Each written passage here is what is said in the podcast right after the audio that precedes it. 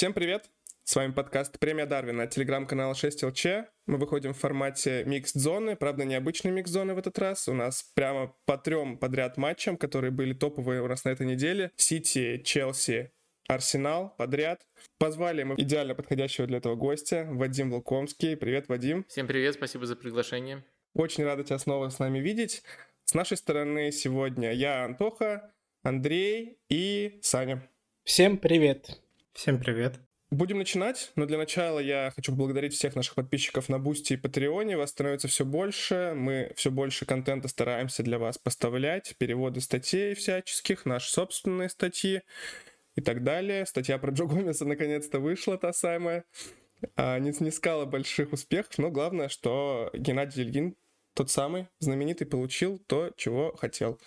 А, в этом и вся суть этих приколов. Будем стартовать, давайте. После удара Дарвина Нуниса. Вот это Ливерпуль. Итак, уже неделя целая прошла с матча против Манчестер Сити. Он был 1 апреля. Получилось по первоапрельски. 4-1 нас э, вынесли прям в одну калитку, э, так сказать. Хотя игра начиналась э, на самом деле не так уж и безнадежно. Ливерпуль выбрал игру вторым номером, и какое-то время это функционировало достаточно неплохо. Были опасные контратаки. Возможно, при счете 1-1 Сити должен был остаться благодаря этим контратакам в десятером. Там было такое судейское решение интересное, непонятное. Но затем все стало плохо. Сити перехватил инициативу, задоминировал. Четыре безответных мяча получили мы. А, Вадим, можешь что-нибудь сказать интересное по этому матчу? Может быть, что-то а, как-то немножко нас подбодрить, потому что у нас ничего а, хорошего в памяти после него не осталось. Ну, я согласен с Саммари, что действительно только начало было более-менее неплохим, а потом как-то совсем все безнадежно. И я этот матч тоже под определенным углом смотрел и тоже очень сильно испугался тому, какой монструозный Сити, честно говоря. Я такого не припомню, чтобы такая разница между командами Клопа и Гвардиолы была в очном матче, и чтобы еще в этом матче Ливерпуль забивал первым, и все равно так легко на выходе все давалось Сити. Поэтому да, он на очень пессимистический лад настраивал. Меня немножко удивило в этом матче, что, получается, это был первый матч после паузы на сборной, после вот возвращения клубов. Меня немножко удивило, что Клоп снова пытался отойти от 4-3-3, вроде как в последнее время он начал возвращаться к ней не просто, не просто формально, но еще и в чистом виде, когда прессинг начинается с тройки таких э, узких игроков, которые, которые вот этой тройкой центр перекрывают э, и зонно давят, а тут э, снова мы видели 4-2-3-1, Эллиот играл как правый вингер, Салах как нападающий, и, наверное, наверное, это еще, помимо того, что вот отказ от традиционной схемы прессинга Э, некоторый замысел по, по, по то, чтобы играть э, еще более явно вторым номером, то есть эм, с Салахом как э, нападающим и вот такой четкой угрозой для игры на пространстве. Мне кажется, и то, и другое не сработало. То есть и скорее вот попытка прессинговать иным образом, она навредила. И угрозы, особенно после вот этого стартового гола, у Ливерпуля, к сожалению, не было. Это факт. Андрюха, ты помнишь что-нибудь по этому матчу еще спустя неделю? Ну, во-первых, наверное, я единственный из админов, кто досмотрел этот матч. Неправда, я тоже досматривал вроде бы. А, ну, значит, мне показалось, что все написали в чат. В целом, по матчу, наверное, скажу, что Клоп довольно сильно уступил Пепу. Можно даже сказать, что Пеп вчастую переиграл Клопа в плане тактическом.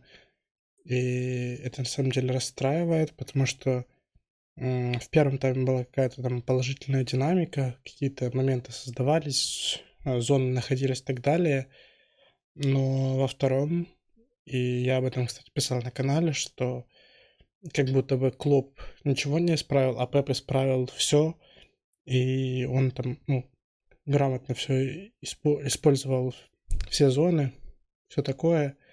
И по итогу там добыл классный результат. Ну, и не могу там не отметить гений Дебрюйна. В очередной раз Кевин показал, что он действительно лучший полузащитник мира. И спорить с таким, ну, глупо. Вадим, вот по этому тезису, что Пеп вчастую переиграл Клопа, ты бы согласился, что это была именно тренерская, тактическая какая-то победа? Или это просто разница сейчас, не знаю, функциональной подготовки или просто в классе двух команд мы увидели, а не какую-то чистую тактическую вот такую победу?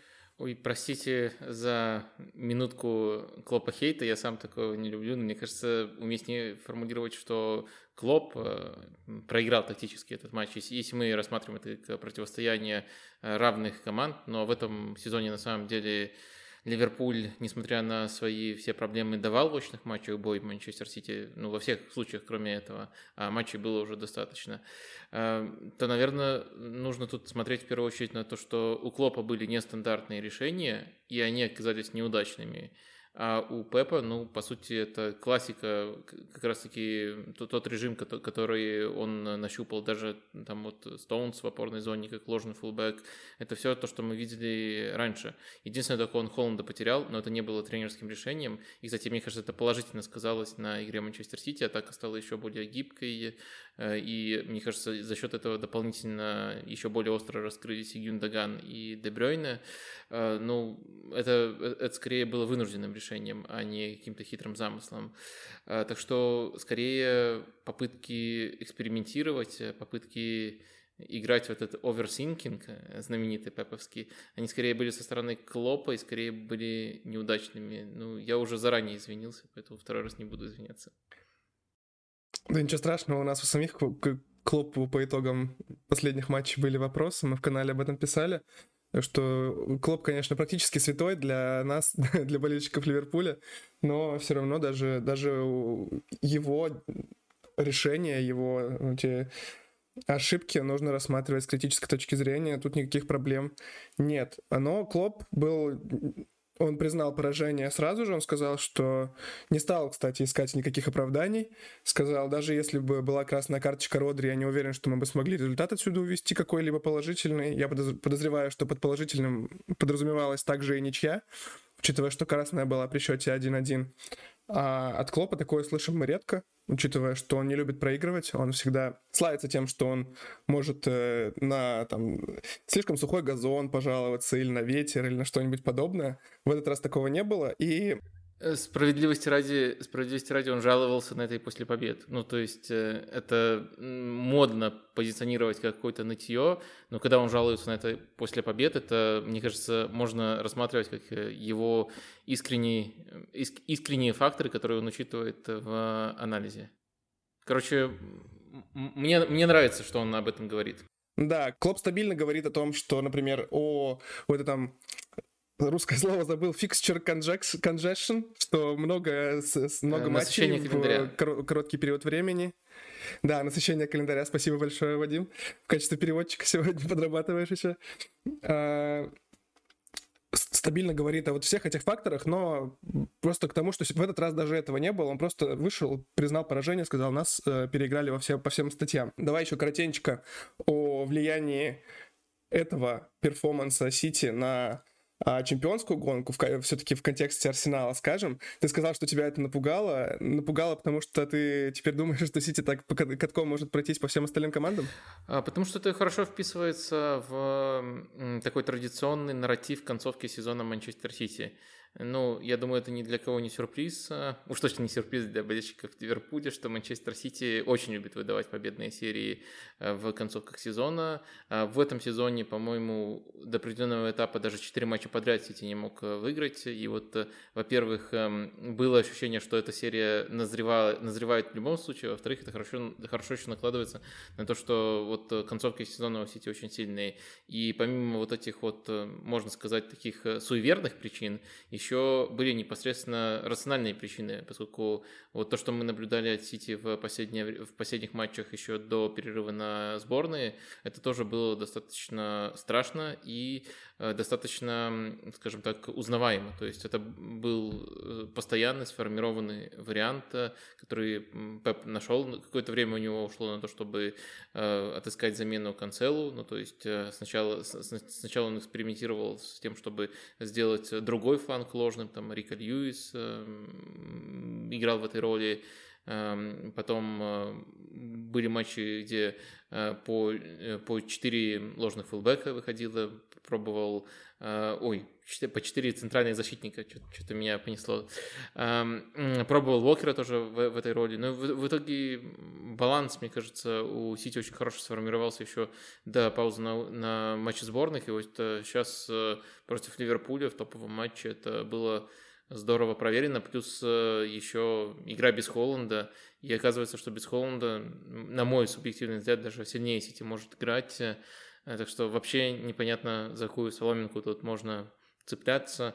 Э, наверное, только за то, что вот удастся в очном матче Арсеналу сдержать каким-то образом Сити, может, благодаря удаче. Вадим, а мне тогда к тебе будет вот такой вопрос. По твоему мнению, с чем связано то, что Сити действительно вот каждый сезон настолько стабильно штампуют эти успешные концовки, о которых ты говоришь, и Арсенал in trouble, наверное, да? Ну, тяжело сказать. Эм, я даже не задумывался на сто процентов, можно ли их все считать э, однотипными по категории успехов. То есть э, одни и те же факторы оказывают тут влияние или нет. Э, возможно, в этом, в этом есть элемент физической готовности, но Просто, просто это еще так же так неудобно сочетается с тем, что в Лиге Чемпионов Тити всегда Э, доходит далеко, но не до конца.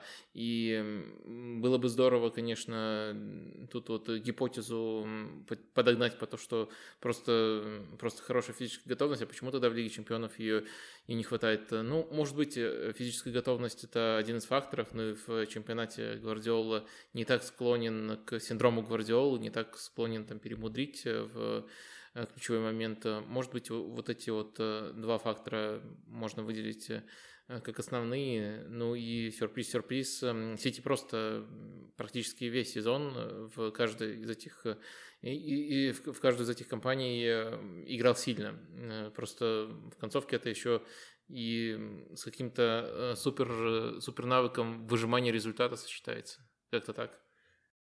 Когда Клоп признал поражение, он сказал, что сыграли хорошо только несколько э, игроков в команде. Два-три человека, он сказал, не называя имен. Остальные, сказал, сыграли плохо. Мы это увидели подтверждение в стартовом составе на матч с Челси. А, было много замен, я, честно говоря, не помню, сколько конкретно. Слушай, слушай, мне, мне, мне кажется, мне кажется, типа Брэндон Роджерс это говорил, он бы сказал, и эти имена я в конверты поместил, и в конце сезона скрою их. Было дело. Он еще Стерлинга тогда обещал отправить э, домой на самолете. Эх уж эти времена документалок про Ливерпуль. Я думаю, если бы Клоп делал подобные конверты, то он бы обязательно вписал туда имя Хендерсона, ну, потому что Сити он вообще никак не выглядел как игрок, который сыграл хорошо. Печально. Спойлер, с Челси тоже не выглядел как человек, который сыграл хорошо, но он был одним из немногих людей, которые сохранили место в составе на матч с Челси. Клоп поменял обоих фулбеков. А, вышли Цимикас и Гомес. Выпустил э, Кертиса Джонса. И в атаке, честно говоря, я забыл. Э, отличная подготовка к подкасту, да, я знаю, но извините. В общем, много было Жота Фермина Нунис. Да, но Ван Дайк поменя... Э, не вышел из-за того, что заболел. Вряд ли его по спортивным причинам посадили. Хотя а, не, не, не удивлюсь на самом деле как он сыграл, играет периодически в этом сезоне. Но сам факт. Э, много изменений, результата немного. Э, нулевая ничья очередная с Челси, уже которая подряд. Э, какая-то полнейшая аномалия. Там уже по XG за последние вот эти два сезона эти команды должны были друг другу голов 20 забить не, не забили ни одного, только в серии пенальти. А, Вадим, чем объяснишь такое, кроме отвратительной реализации Челси? Да, разные матчи были. Были там, где просто тащили вратари, где была ужасная реализация. Но этот матч э, все-таки на фоне остальных, э, тут э, не так уж много на самом деле моментов было. Да, у Челси их было больше, но в целом он, он действительно, ну, не на 0-0, но, по крайней мере, тут не было такой отвисающей челюсти, что как, как, как они могли вообще ни, ни одного не забить. Но вообще, если там на дистанции это объяснять, э, это тяжело объяснять, потому что это действительно аномалия, и это в первую очередь плохая реализация. Да и вы же все эти матчи видели, ну, действительно, там моменты были часто убойные, и фиг знает, как, как можно было их так много подряд не забить. Ну вот, например, даже а, выход Хаверца один на один, по сути, он же был бы засчитан, если бы он его реализовал. Его гол не засчитали только из-за того, что он рукой сыграл, и, и это, по сути, очередной сейф Алиса на один на один. А, так что, да, в, в целом нас очень спасла плохая реализация Челси в этом матче. XG а, продемонстрировали, что у нас было сколько там, 0-2, 0-3, у Челси больше двух. Конечно, XG в рамках одного матча это не всегда а, хорошее мерило результата, но когда разница настолько значительная, можно в целом понять а, какую-то общую картину происходящего, и она была не в пользу Ливерпуля. Можно, наверное, это объяснить тем, что было много замен, команда не в несыгранных сочетаниях вышла, а, и так далее, но все равно это было плохо, это было опять а, угнетающе, это было депрессивно, и, наверное, именно этот матч окончательно лишил нас шансов на топ-4, вернее, шансы математически до сих пор остались, но э, уже как-то в них слабо верится. Саня, давай я тебя подключу, а то что ты молчишь все. Я бы на самом деле... Да, да, да. Давай. Я бы выделил, наверное, главную причину, почему мы играли с Челси очень не очень, это Нголо Канте, который, как мы уже неоднократно замечали, выходит всегда против Ливерпуля после каких угодно травм. Мне кажется, даже если, не дай бог, он там сломает себе ногу, он все равно выйдет именно к матчу с Ливерпулем, отбегает на одной ноге, наберет великолепную стату по оборонительным и атакующим действиям и как бы уедет обратно в лазарет. Вот, мне кажется, что в целом как бы была очень заметна разница как раз центров поля, э, такой активный, переактивный Канте, Ковачич, который ему помогал, Хавер, ой, не Хаверц, а Фелиш, который опускался, ну и, соответственно, у нас, как уже по классике, не очень хороший матч от Хендерсона, от Фабиньо, ну и в целом, как бы, не самый лучший наш перформанс в атаке в том числе. Так получилось, что Джордан Хендерсон оказался, видимо, одним из тех немногих людей, которое вот Клоп говорил, что есть а, гарантированное место в основе всего у нескольких человек. И, видимо, Хенда, учитывая, что он вышел в старте на все три матча, а, один из них. Мы с этим решением скорее не согласны, всей нашей редакции канала, потому что, ну, по крайней мере, с Челси он был совсем ужасен. А с Сити просто плохо. С Арсеналом, ну, ничего. А, Вадим, что, что-нибудь э, скажешь по поводу Хенда? Как, как тебе играю? Ну, я бы еще обратил внимание на то, что у него и позиция плавала в этих матчах. Ну, то есть э, в матче с э, Манчестер Сити и э, в матче с э, Арсеналом он играл по разную сторону от э, Фабиньо, так сказать. И против Манчестер Сити он играл, э, допустим, против, не, не допустим, а точно против Дебрёйна. Э, и, следовательно, на другой стороне, на более привычной против Арсенала играл. Я не пытаюсь его как-то отмазать, я просто пытаюсь тут размышлять. И мне кажется, что это также говорит о том, что Клоп э, готов ему давать э, какие-то трудные, более трудные персональные задания, даже если он не в идеальной форме. И, может быть, это подтаскивает вот именно то, как Хендерсон, э, во-первых, какой объем Хендерсон может дать, а во-вторых, как Хендерсон понимает эти задания. То есть эм, до матча, по крайней мере, можно было понять, почему эту работу Клоп доверяет именно Хендерсону. Ну, после матча, там, что делал Дебрёйна против Ливерпуля, мы уже обсудили.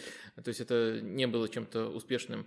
Но вот если отталкиваться не от эм, э, конкретных перформансов, а от набора навыков и того, у кого они есть э, и в какой степени, то, наверное, тут можно больше понять Клопа. Ну, я нашел э, цитату Клопа, которую он сказал после матча с Сити.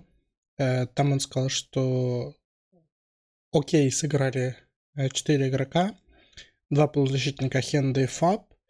Потом он сказал, что они хорошо закрывали зоны Гакпо, о котором мы, наверное, забыли сказать. Он действительно очень круто выглядел. И можно сказать, что был таким э, светлым пятнышком э, во всем этом позоре. И, конечно же, Алисон. Я, наверное, скажу, что ну, я думаю, Клоп все-таки держит на поле очень часто из- из-за его лидерских качеств. Я вот вспоминаю видео, когда в коронавирусный сезон мы играли в Лиге Чемпионов, по-моему, с Аталантой. И тогда не было болельщиков, соответственно, были, было слышно игроков. И Джордан Хендерсон, он там выступал в роли такого м, тренера на поле. Вот, возможно, просто Клопу нужен действительно вот этот тренер на поле, м, который там, ну, периодически может выдавать качественные перформансы. Да, допустим, с Арсеналом он был неплох, но об этом позже. Возможно, вот так вот. Но понятное дело, что прямо таки полагаться на Хендерсона на постоянке это такая себе затея. Ну, в плане лидерских качеств никто в Хенде не сомневается, а, хотя некоторые засомневались после его стычки с Алисоном и с Матипом одновременно, но это, ладно, мы сейчас еще это обсудим э, дополнительно, но э, все равно ну, нельзя же находиться на поле просто чтобы руководить другими игроками. Нужно закрывать зоны, нужно Э, забирать вот эти вторые, вторые мячи подборы, которые называются на русском языке э, и так далее. Хенда этого, к сожалению, в последнее время делает э, недостаточно. И вот даже, например, в той же ситуации с Алисоном, когда они поругались, ладно, они с Матипом, там была не, не состыковка у них в коммуникации, но когда Матип выбил мяч из штрафной в полузащиту, это была зона Хенды, насколько я понимаю, и Хенда там не было на подборе. Поэтому к нам пришел э, опасный момент в итоге. И, собственно, из-за этого Хенде потом ругался с э, Алисоном. А, вопрос. Нужно ли было бы ругаться, если бы Хенда был в этой зоне? Вопрос риторический, наверное, нет. Но вот э, так, такая у нас дилемма. У нас есть капитан, который очевидно лидер, очевидно э, все выиграл с этим клубом, это факт. Он отлично со всеми ладит. Он э, лучший друг, наверное, каждого в этой раздевалке. Но я не уверен, что его перформансы на поле в данный момент оправдывают место в стартовом составе. С другой стороны, наверное, есть много игроков, чьи перформансы не оправдывают место в стартовом составе сейчас в Ливерпуле. Поэтому это такая дилемма. Вадим, ты бы на месте Клопа посадил э, Джордана на лавку? Um, ну, мне кажется, Тут э, важно не слишком сильно персонализировать эту проблему, а, потому что у Ливерпуля действительно пока нет э, определенности, и это вот как раз-таки то, с чего я начинал, а, и то, что вот меня немножко удивило, потому что мне казалось, что вроде как Ливерпуль э, возвращается, именно возвращается к своим тактическим настройкам. Но в этих матчах, особенно в стартовых планах, я не увидел, не увидел этих стартовых настроек, я увидел там против Сити Сити схему 4-2-3-1, э, против Челси э, более привычную схему, но все равно там не было прессингующей тройки, там э, было скорее 4-1-4-1. И мне кажется, что для начала, перед тем, как решить, кого надо усадить и кто на какие конкретные роли и у Хендерсона эти роли менялись по ходу этих матчей. Кто на какие роли подходит э, лучше всего. Для начала, мне кажется, нужно просто понимать, э, какая идентичность сейчас у Ливерпуля, какая, какая конкретно схема у Клопа. И мне кажется, очень разными могут быть ответы в зависимости от того, что Юрген строит на концовку сезона. Давай тогда немножко перефразирую вопрос. Должен ли Джордан Хендерсон в своем нынешнем возрасте, в своем нынешнем состоянии, а в следующем сезоне в идеальном случае быть э, игроком основного состава в Ливерпуле, по-твоему? А какая альтернатива? Ну, то есть, если альтернатива это, если мы там вот, э, допустим, э, решили, что Ливерпуль возвращается к настройкам таким известным, классическим, которые у него, у него есть. 4-3-3 и то, вот, что в первую очередь ассоциируется с Ливерпулем. Тогда у нас, э, скорее всего, за эту позицию борются Харви Эллиот и Джордан Хендерсон. Э, если такая борьба, то, мне кажется, постепенно из-за возраста Харви должен выиграть эту конкуренцию. Мне он нравится вполне, а, но я не думаю, что это уже прямо такие данности. Если, допустим, Ливерпуль провернет трансфер, ну, чаще всего говорят Беллингема, который тоже потенциально может претендовать э, на эту позицию, то это уже другая ситуация. Я думаю, все-таки тут э, нужно рассматривать конкретные сценарии. Я точно не вижу Хендерсона в качестве обузы, которую нужно прям выкидывать из команды, и после этого все наладится. Я, я так точно его не вижу. Ну так мы его тоже не видим, к счастью. Все-таки Хендов сердечки, отличный а, футболист, э, великий капитан и так далее. А, Все, я закончу допрос по поводу Джордана. Давайте перейдем к чуть-чуть более позитивному моменту. Это действительно, как Андрей отметил, мы забыли про Коди Гакпо. Он был в матче с Сити таким а, проблеском, как на мой взгляд, по крайней мере, проблеском в нашем темном царстве. Помимо его симуляции, которая мне очень не понравилась. Но да. Ребята, Давайте, я немножко э, Вадиму дадим передохнуть. Что вы скажете по поводу Коди? Ну, Коди на самом деле очень крутой игрок. С Сити он это показал. А с Челси я его, если честно, не очень помню. Ну, а с Арсеналом хоть и помню, но он мне не шибко понравился. Тем не менее, у него есть то качество, которое, наверное, Э, не хватает нашим полузащитникам, и я думаю, это там одна из причин, почему клуб использует его в качестве там чуть ли не восьмерки, как в матче с Реалом, как в матче с Бормутом. И он умеет очень классно там укрывать мяч э, корпусом от игроков соперника. Да, есть э, в одном из наших текстов мы писали о том, что э, после того, как он перешел на, на вот эту вот позицию восьмерки-десятки, то он, э, по-моему, там минут за 5-7 второго тайма он дважды собрал на себе нарушение игроков Бормута, ну и по сути это привело к двум желтым карточкам, поэтому Коди очень полезен вот в этой роли. Он умеет классно э, укрывать мяч, продвигать его. И в целом повторюсь, что это как раз-таки одна из тех причин, почему Клоп видит его именно в той роли. Я думаю, поэтому же он где-то видит его и в роли ложной девятки, потому что Коти, ну, он умеет опускаться вот за мячом, он умеет э, находить пространство и так далее где-нибудь, э, не только там на своей позиции. Ну, Челси он вышел на 79-й минуте просто, поэтому ты его особо и не помнишь. Я, я перепутал, значит. Да, значит, Сити он мне просто так понравился. Да, да, да. да.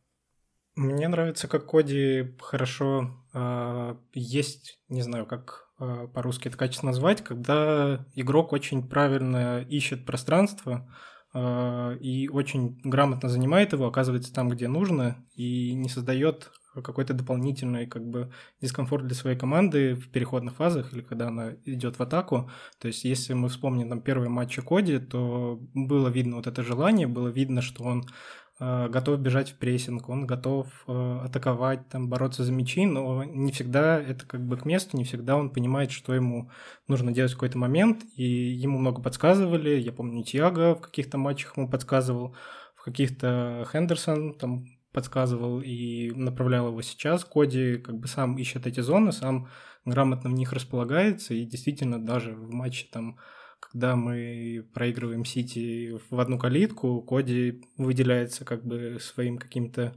умением э, задавать какой-то вот общий командный тон. И, соответственно, действительно надеюсь, что в следующем сезоне, э, впитав в себя как бы умение Бобби Фермина, Клоп сможет придумать ему какую-то э, новую роль к тем, что у него сейчас уже есть, либо прокачать то, что он сейчас в нем видит, то, что он в нем сейчас развивает, учитывая, сколько игроков э, будет доступно в атаке в следующем сезоне. Мне на самом деле нравится, каким таким универсальным бойцом становится Коди у нас в составе. Он, как мы писали в тексте, уже э, с Реалом, например, выходил из сборную там чуть ли не на позиции восьмерки вот этой правого центрального полузащитника, где у нас Харви иногда играет. А, много играет ложную девятку, часто вот, например, э, в вчера по, итогу, по ходу матча перестроился на свою любимую, какую, как он говорил, позицию на левом фланге.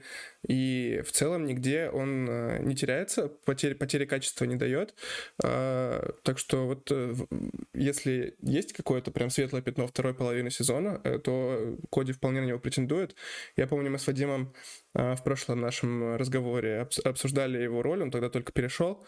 И мы, мы обсуждали вот эту вот э, историю клоповскую с тем, что Дарвин слева и Коди в роли ложной девятки.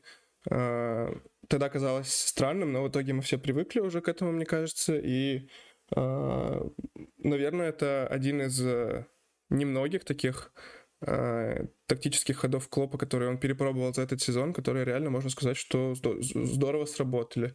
Или, Вадим, ты не согласишься?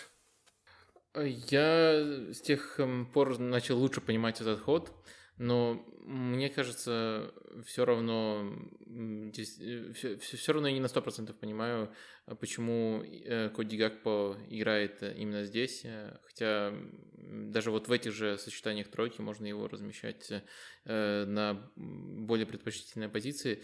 Но тут надо, наверное, говориться, что есть риск того, что я просто системно недооцениваю Коди Гакпо в той роли. То есть я тут вот в роли, в которой его Хлоп использует. То есть я тут, получается, как будто нагоняю. То есть сначала я говорил Э, вообще ему не подходит, э, и это вообще непонятно. Потом я уже немножко, но понимаю, а все там Коди прямо расхваливают в этой роли. И вот я всегда тут немножко отстаю. Может быть, я э, системно недооцениваю Коди в качестве ложной девятки. Посмотрим, посмотрим. Ну, об этом у нас, кстати, тоже был текст.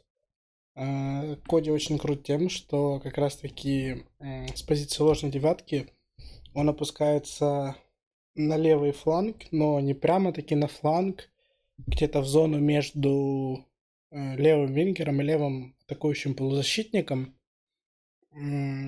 что позволяет Дарвину как раз смещаться на позицию левого страйкера, а на правом фланге аналогичные манипуляции, то есть перемещение на, с позиции правого вингера на правого страйкера проводит Салах, а вот эту зеркальную зону Гакпо занимает Харви Эллиот, ну, тоже здесь вот между атакующим полузащитником и Вингером. И очень круто как раз-таки Коди Гакпо э, в этой роли, наверное, лучший матч. Это против МЮ, когда как раз-таки в моменте с э, первым голом, да, то есть Коди Гакпо вот в этой зоне, в пространстве левого, даже, ну, тогда он, наверное, даже глубже опустился, там сыграл, и очень крутой матч. И в целом, ну, Клоп нашел интересную ему роль. Возможно, Вадим, подскажешь, э, как правильно называть вот эту вот зону между левым вингером и атакующим полузащитником. Согласен. Позиция, обычно я называю это игроки полуфланга, но это, по-моему, если люди не знают, кто это такие, то, наверное, это тоже не, не сильно объясняет. Ладно, давайте переходить потихоньку к Арсеналу. Все-таки мы хотели этому большую часть подкаста уделить, а уже снова полчаса вещаем, или сколько уже, 40 минут. А, итак, все-таки а, ничья. Арсенал получил почти 5 XG в свои ворота, получил пенальти. А второй тайм это было просто, наверное, один из самых доминирующих перформансов Ливерпуля в этом сезоне за тайм, а возможно и вообще при Клоппе за тайм. А, при этом все равно у Арсенала были шансы забить чуть-чуть там на 95-й минуте.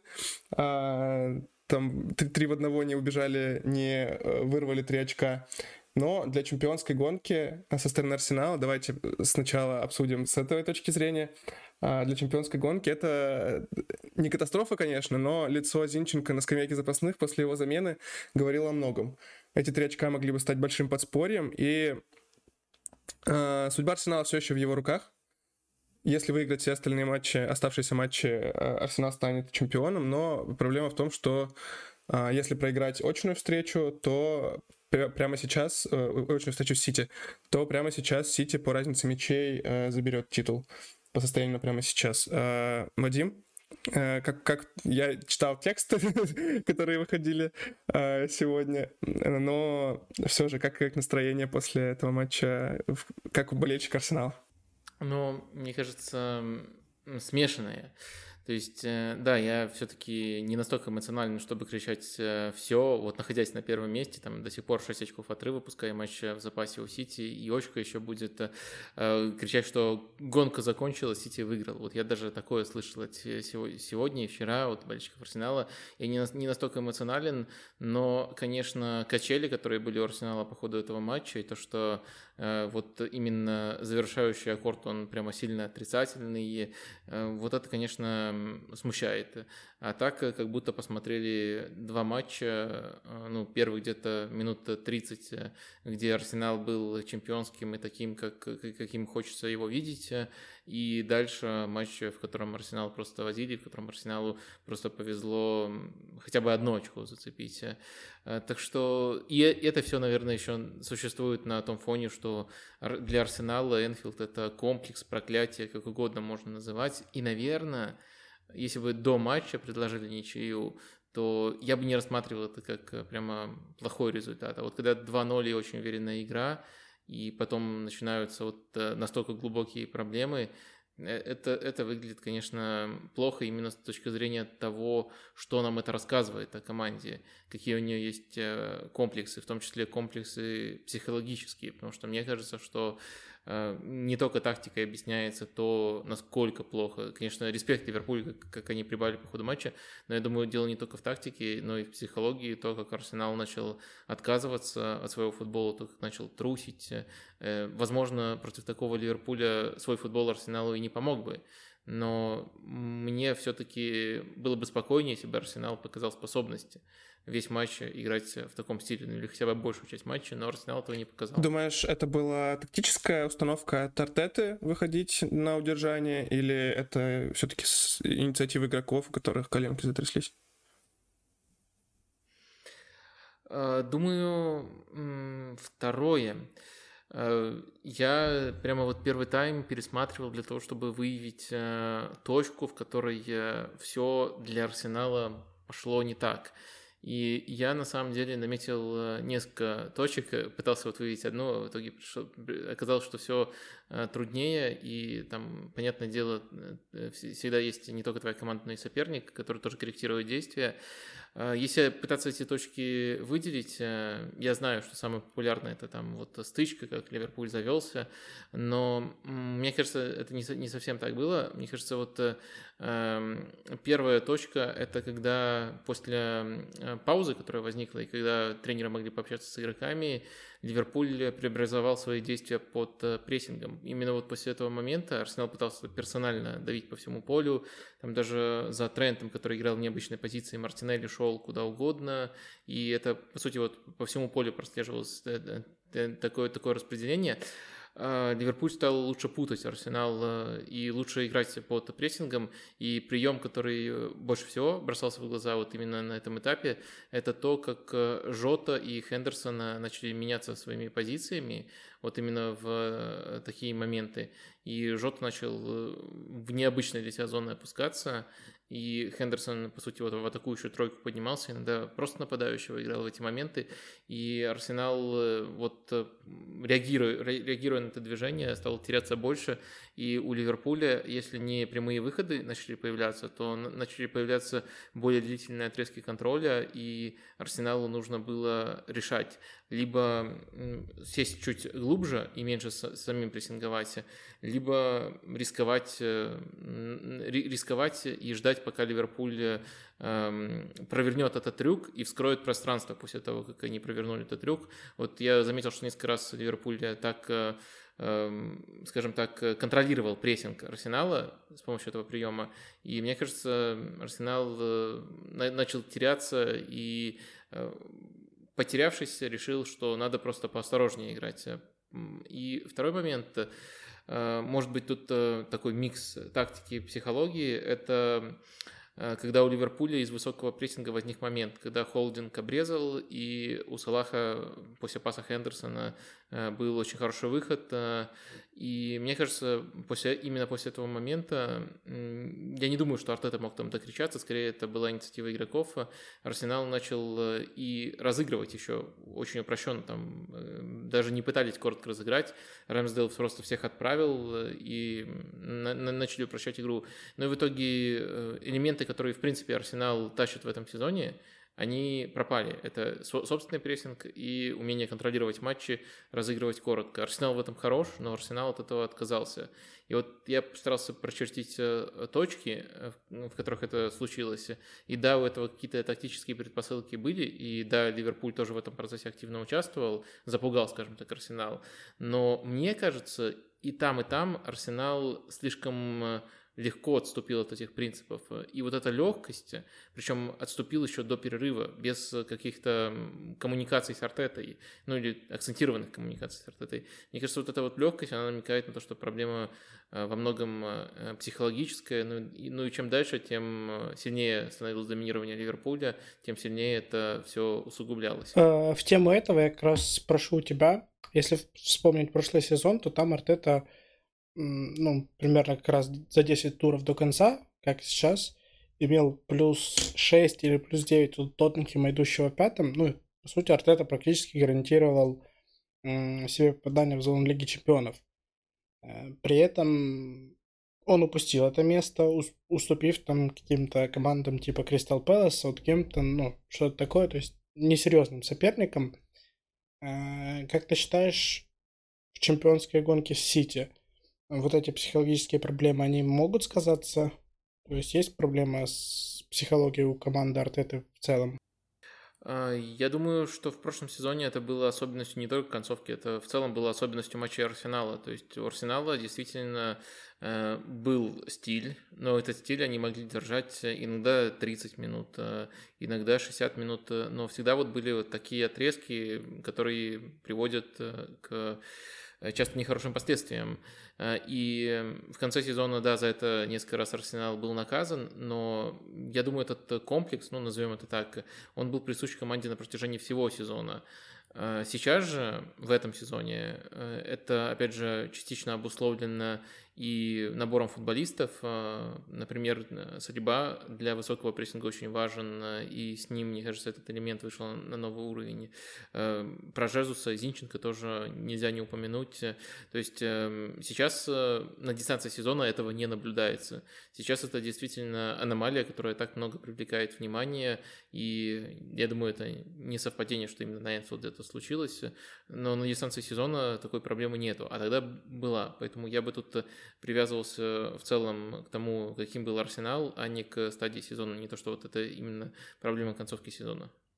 Я, наверное, продолжу, скажем так, тактические вопросы. А, Клоп вот после матча а, на пресс-конференции было много вопросов по поводу Трента и его игре в центре поля. То есть многие болельщики очень давно зачем-то хотят перевести Трента в центр, а, и Клоп, кажется, искренне не понимал, почему этому удивляется столько внимания. Нам, как давним, скажем так, зрителям его экспериментов уже не кажется необычным, что тренд смещается в центр, и как бы оттуда действует из глубины раздавая передачи, либо же как бы смещаясь э, оттуда, куда ему хочется. Но в этом матче э, сначала это работало не так активно. Вот, насколько я понимаю, идея была в том, что Хендерсон э, при смещениях Трента сам не смещался на правый фланг, а оставался как бы чуть выше, в результате чего как бы создавались какие-то перегрузы. Почему в таком случае э, в первом тайме эта идея не столь хорошо работала, а во втором тренд буквально вышел, ну и, мне кажется, на атом разложил весь этот фланг, э, поставил там Лизинченко э, не удел и буквально ну, выдал, наверное, один из своих лучших атакующих перформансов за долгое время. А, ну, мне кажется, тут прямая корреляция с тем, как Трента встречали, как Ливерпуль в целом встречали. А, пока у Арсенала работал а, персональный прессинг, а, высокий агрессивный персональный прессинг, грубо говоря, первые минут 30, у Трента, как мне кажется, были проблемы и не совсем было понятно, ну, вернее, было понятно очень четкое намерение использовать его в качестве ложного фулбэка, то есть вот прямо в самой первой стадии розыгрыша он идет в опорную зону, там рядом с Фабиньо располагается, намерение было понятно, но сказать, что это работало и приносило эм, какие-то осязаемые плоды, нельзя было. Э, это начало приносить э, плоды, когда Ливерпуль э, начал доминировать территориально. То есть, когда Арсенал уже садился, ну, следовательно, когда Э, Арсенал садится, э, против Трента нет э, персонального оппонента. Вот этим оппонентом был Мартинелли. Когда против Трента не было персонального игрока, он получает возможность готовить, готовить любые по трудности передачи и просто управляет игрой. Плюс еще мы больше вариативности начали наблюдать, потому что Трент, как ты верно заметил, не только, с, не, не только из центральной зоны угрожал, но и с фланга тоже непосредственно гол сделал, так что, мне кажется, вот это ключевая разница. А, то есть э, в одном случае с ним персональная опека, и не совсем понятно, как под персональной опекой тренд именно в опорной зоне, именно в стадии розыгрыша должен действовать. В другом случае у Трента свобода. В принципе, приемы, которые э, для Трента создавались раньше, они тоже нацелены на то, чтобы создать ему свободное пространство, на то, чтобы запутать соперника, и чтобы вот именно Трент оказался свободным и подготовил подачу. Конечно, Трент может не только подачу подготовить, но и любой по трудности пасса. Он вообще один из лучших э, пасущих игроков в мире, на мой взгляд. Э, и когда он получил эти возможности, мы увидели совершенно другого Трента. У меня, наверное, тогда еще один вопрос касаемо ошибок э, каких-то, которые игрокам потом припоминают. После матча было много э, внезапно претензий к Вандейку, то есть уже какие-то, э, ну, наверное, третью, может быть, четвертую неделю его со всех сторон пытаются как-то психологически давить на него. То есть сначала легенды голландского футбола говорили о том, что он не лидер, лидер должен как бы говорить, кричать на поле, показывать эмоции. А сейчас поднялась волна по поводу его ошибок, которые действительно нам стоят пропущенных голов, где-то, возможно, стоят результата. А Каррагер полдня сегодня в Твиттере, насколько я мог судить, всячески отстаивал а, позиции Ван Дейка, говорил о том, что это один из лучших центральных защитников АПЛ, если не в истории, то в принципе по той роли, которую он э, внес в трансформацию этого Ливерпуля. И в таком случае вопрос касаемо как раз-таки этих ошибок Ван Дейка, что это такое, то есть это какие-то э, психологическая, может быть, недостро... ненастроенность, либо же это как бы ошибки в целом более системные, то есть это ошибки из-за того, что проваливается центр поля, либо же не дорабатывает Робертсон. Э, то есть здесь, как у нас на курсах говорили, что каузация, что корреляция, что из этого на что влияет и из чего мы, скажем так, можем делать какие-то более долгосрочные выводы касаемо перспектив какой-то возвращения Ван Дейка к его э, топовым, как многим кажется, показательным топовым выступлениям. Ну, мне кажется, тут э, влияет несколько факторов. Во-первых, Э, тяжело вспомнить матч, где ошибки или действия Ван Дейка так ярко сыграли бы роль сразу вот в двух пропущенных голах, э, и это сразу привлекает очень много внимания и немножко понижает желание другие эпизоды рассматривать и рассматривать цельную картину по ходу матча. Второй момент, который может немножко, опять же, играть против Ван Дейка, это то, что Канате просто превосходно играет, э, и когда его партнер так хорошо играет, то есть некоторые, некоторые, некоторые дополнительные стимулы искать недостатки у самого Ван Дейка. Эм, на самом деле, мне не кажется, что какой-то кардинальный кризис, кардинальный спад настал у Ван Дейка. Э, что касается ошибок, они действительно были, но в первом случае это, наверное, все-таки, сори за тавтологию, несчастный случай. Э, это не ошибка какая-то системная, которая может повторяться. Э, во втором случае, мне кажется, там действительно такие скажем так, такая потеря концентрации внутри штрафной при навесах свойственна Ван Дейку, и его не всегда за это наказывали, его сейчас наказали, это, это, это правда, тут э, я не стал бы его оправдывать или отмазывать, но когда Ливерпуль, и, но самый лучший, эм, самый лучший способ противодействия таким моментам – это поменьше садиться э, так глубоко и побольше обороняться с высокой линии, в чем Ван Дейк хорош. И опять же, даже в этом матче, когда Ливерпуль начал э, играть как Ливерпуль, Ван Дейк был хорош. Следовательно, вот простой рецепт Э, играйте как Ливерпуль, и Ван Дейк будет э, хорош. А если не хотите, то можем обменять на холдинга. Мы, пожалуй, откажемся от столь щедрого предложения от, от лица Ливерпуля. А, по матчу, наверное, как будто бы мы уже со всех сторон его рассмотрели. Ливерпуль, правда, был хороший во втором тайме, наверное, один из лучших наших таймов, э, и, как я уже говорил, за сезон, как минимум. За, за один тайм набрали больше XG, например, чем э, в том матче, который закончился 9-0 против Борнмута. Или, Обращайтесь. Да.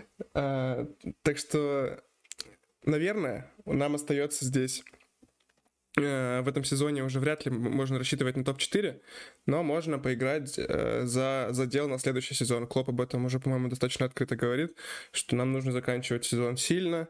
Мы... Он, конечно, продолжает говорить, что мы боремся за топ-4, но мне, правда, не кажется, что 10 очков там, или сколько уже, 12 у нас а на данном этапе можно отыграть э, за 10 матчей, учитывая, что МЮ и Ньюкасл в порядке. Но да, будем надеяться на сильный финиш сезона. Может быть, это покажет э, некоторым нашим трансферным целям, что тут не совсем все плохо, что, может быть, э, пара дополнений могут все поменять, и мы снова будем бороться за титул. А, я вот хотел от себя, наверное, последнее по, матчу спросить Вадим, потом ребята, если что, еще что-то добавят. Ты уже сказал, упомянул э, стычку Джаки и Трента, ну там все, стычка всех подряд, но началась она с Джаки и Трента.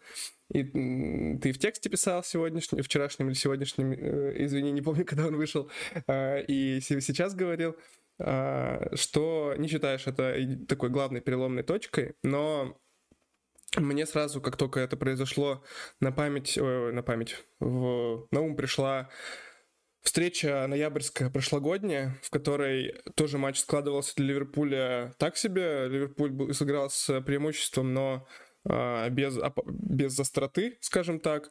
И в этот момент Артета решил поругаться на бровке с Клопом. Что-то они не поделили. Артета прям очень активно предъявлял Юргену. Это завело трибуны, завело команды, и Ливерпуль с, легкостью этот матч забрал в итоге. А, примерно ну, другой сценарий, естественно, но похожее произошло и в этот раз.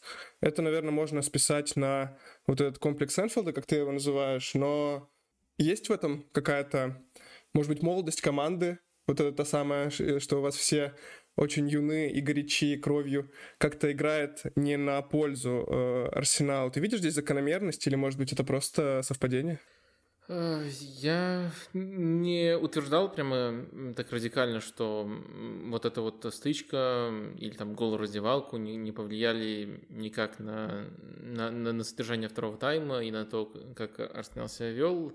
Я не могу об этом судить, но просто у меня есть четкая уверенность, что другие факторы, которые я назвал, они тоже влияли. А, так что я, я далеко не, не исключаю, что действительно э, э, это, это могло повлиять, но, честно говоря, если даже мы рассматриваем это влияние, то, по-моему, все и достаточно справедливо говорят о том, что это Ливерпуль после этого проснулся, первую очередь, э, а не что вот молодая команда должна избегать таких э, стычек.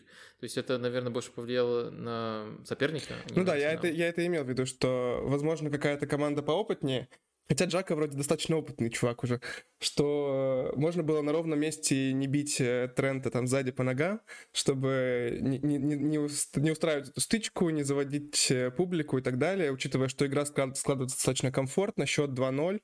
Арсенал после этих обоих э, мячей к наверное, радости болельщиков Арсенала продолжил играть с преимуществом, с давлением и так далее. А вот здесь это дало как будто шанс вернуться в игру Ливерпуль. Но это скорее уже такие, наверное, у меня а, собственные размышления, которые я зачем-то а, перевожу в вопрос. Давай на этом тему закроем.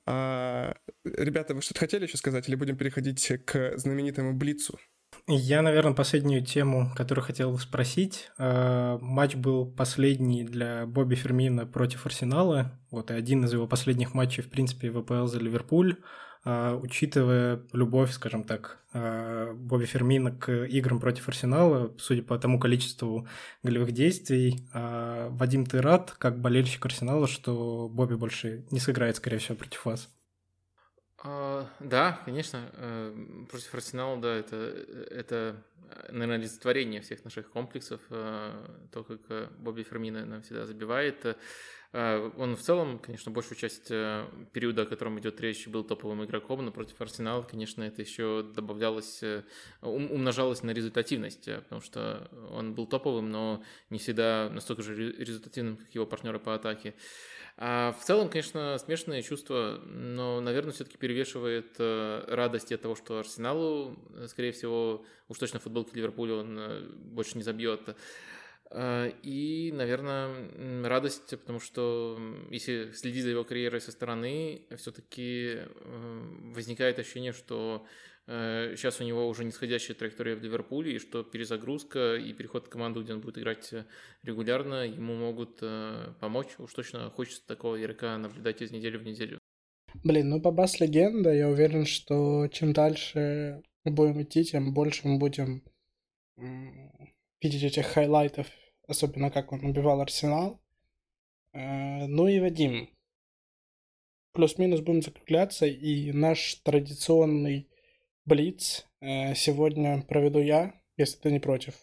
А можно, можно, можно я несколько вопросов э, задам коротко, буквально два. Первое это, если вот, не, скажем так, не пропадет ли, не пропадут ли усилия Арсенала даром? Есть ли у вас ощущение вот именно после этого второго тайма, что это поворотная точка сезона, и вот теперь-то Ливерпуль настоящий, грозный, прессингующий, атакующий, точно вернулся? Блин, жаль, у нас Адиль, Адиля нет. Он любит эти поворотные точки находить в каждом матче. Да, да, да. У него каждая хорошая игра — это поворотная точка, и мы теперь будем за чемпионство бороться.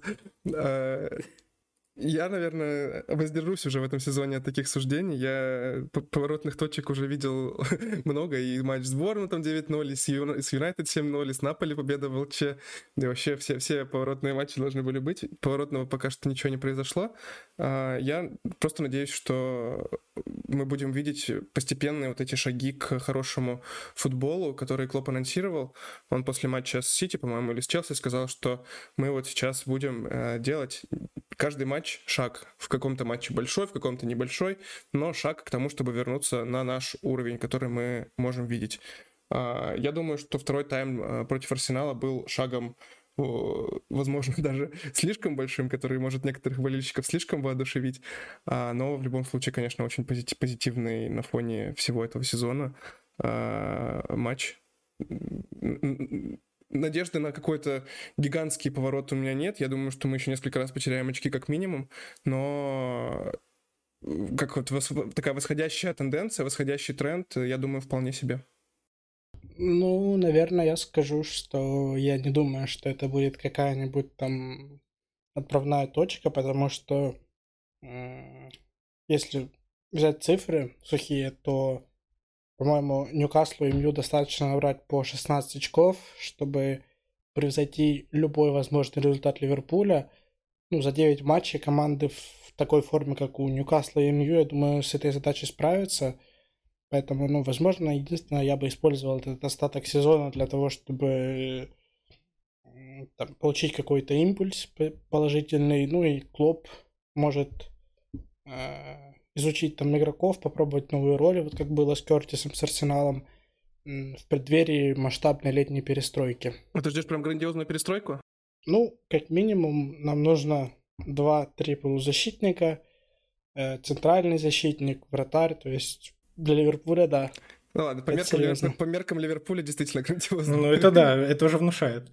Я, наверное, тоже воздержусь от каких-то там радужных э, настроений по этому матчу, потому что последний наш э, такой подобное головокружение от успеха было против э, Манчестер Юнайтед, когда все показалось, что ну вот, вот сейчас-то мы как бы полетим, сейчас мы как заиграем, но, как говорится, корреляция не всегда приводит к каузации, то есть здесь не как бы не так важно, что э, мы показали какую-то достойную игру. Мне кажется, что важно, что данный состав показал, что он все еще может, что идеи Клопа могут еще работать, что это не какой-то крест для этого проекта, который он строил, строил, вот сейчас он как бы медленно рассыпается, что э, скорее это такой сигнал может быть для руководства, что не все так плохо, что мы можем выдавать как бы перформансы похлеще, чем от нас ожидают, и никогда не надо списывать нас в этом случае со счетов.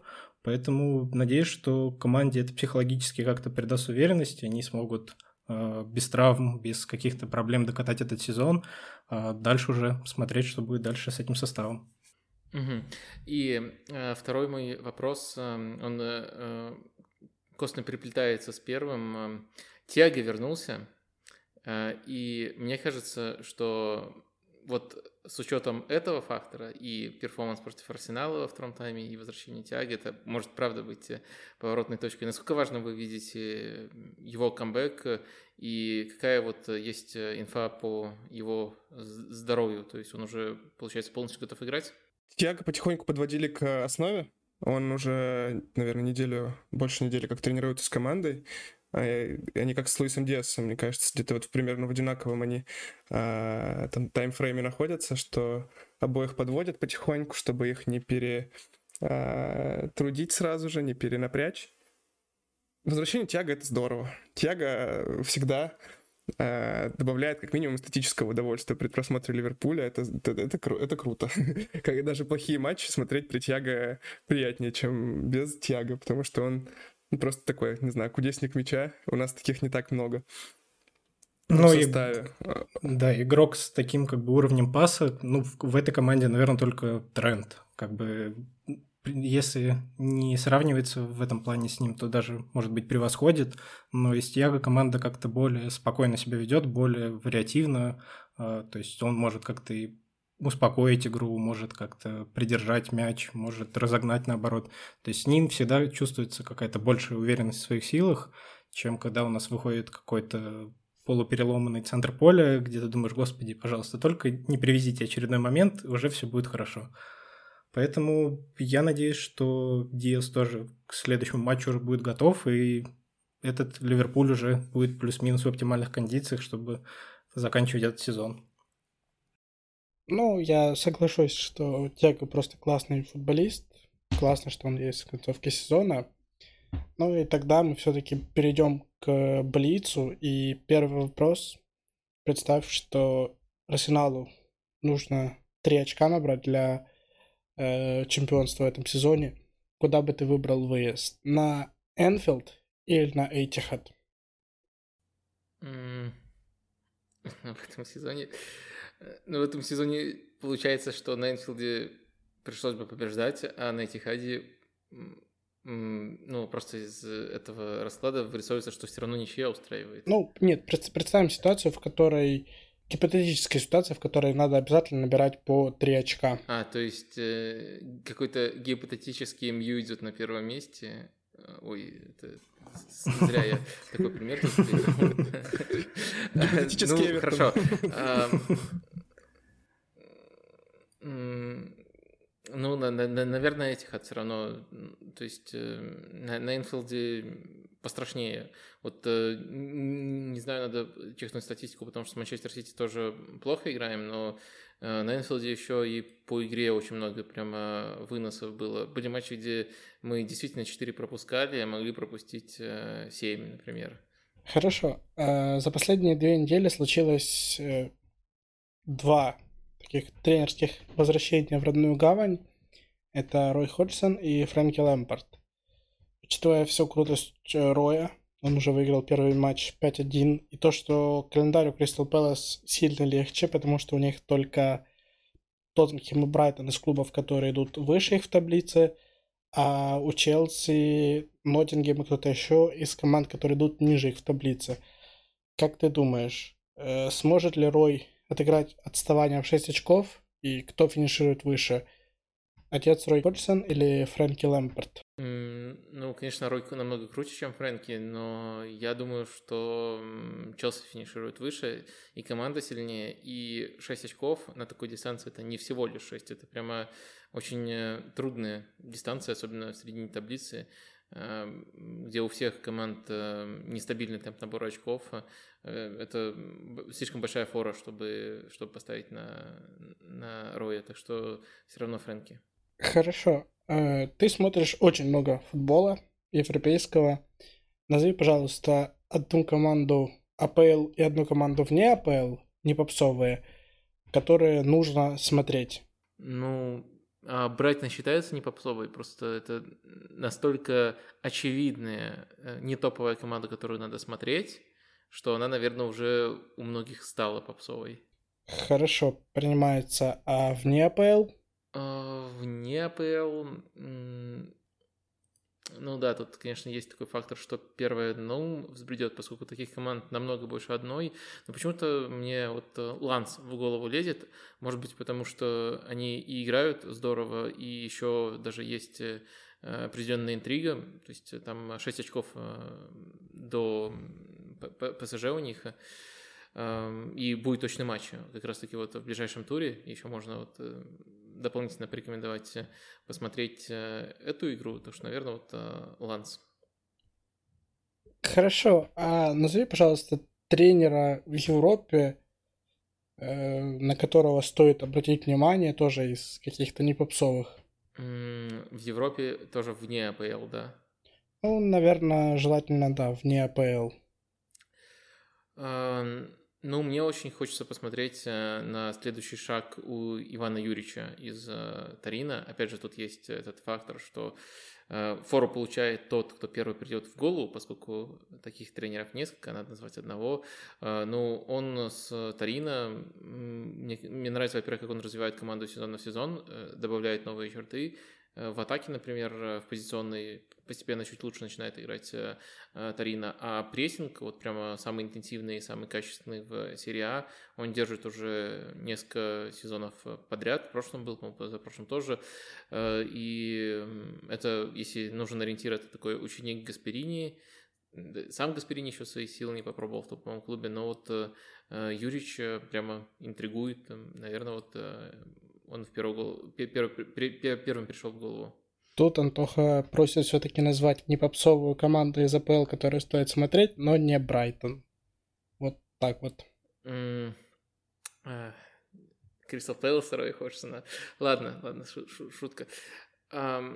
Сейчас, э, наверное, все-таки несколько вариантов тогда придется предложить. Эм, это может быть эм, Фулхэм.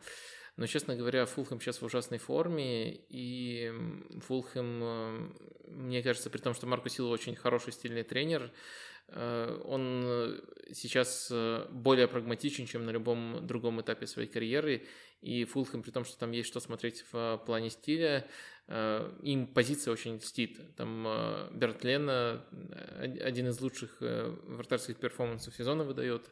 Так что это незавершенная, скажем так, команда, пускай стилистически интересная. Следовательно, другой вариант, тоже с оговоркой, с «но» — это Брентфорд. А, Брентфорд э, – это как раз-таки команда сильная, эффективная. Я, я думаю, Ливерпуль тоже несколько раз в этом убеждался. И команда, пускай с не попсовой идентичностью, но с очень четкой. У них, например, э, вот связка Дэвид Рая на Айвана Тони, как связка для начала атаки – Э, вот именно такое сочетание, оно чаще всего встречается, чаще, чем у любой другой команды АПЛ. Самая вот э, частая, самая такая, скажем, четкая стрелочка от вратаря на нападающего. И э, когда эта стрелочка приводит к пасу, очень хорошо игроки понимают, как нужно действовать дальше.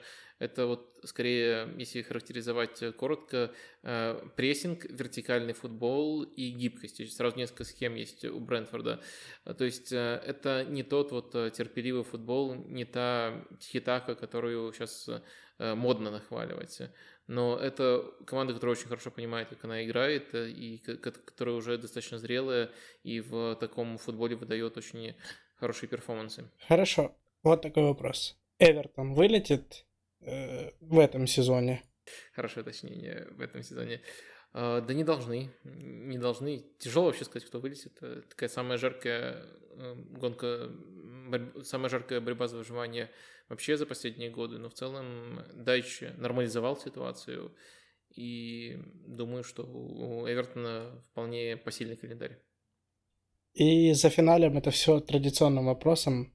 Арсенал чемпион а, ну, да, мне просто ничего не стоит э, ответить тут да. На самом деле, если бы э, что-то стоило, например, э, нужно было свою жизнь поставить на то, станет ли Арсенал чемпионом, то, наверное, все-таки я бы немножко испугался, как Арсенал на Энфилде, и сказал, что нет, если надо прямо выбирать-выбирать четко, то, то фаворита Манчестер Сити. А так тут скорее на уровне эмоций, ощущений, веришь, не веришь. Да, я верю, что Арсенал может стать чемпионом. Я тоже верю, если тебе это порадует. Эм, ладно, спасибо большое, Вадим. Мы очень рады, что ты к нам снова пришел. Снова надеемся, что это не последний раз, потому что нам очень приятно с тобой болтать всегда. А, очень э, большие инсайты ты нам преподносишь всегда. А, спасибо, ребята. Отлично посидели. Давайте будем закругляться. Я хочу всех поблагодарить, кто дослушал до этого момента. Мне кажется, получилось очень интересно и очень а, насыщенно. Спасибо, Вадим, за это общение. Реально mm-hmm. очень интересно с тобой да. Знаешь много нового. Да, всем спасибо. До новых Всё... встреч. Э, Все взаимно. Буду рад, когда еще раз позовете. Спасибо всем, что слушаете. Пока. Все, всем пока. Подписывайтесь на Patreon и Boosty. Всех обнимаем.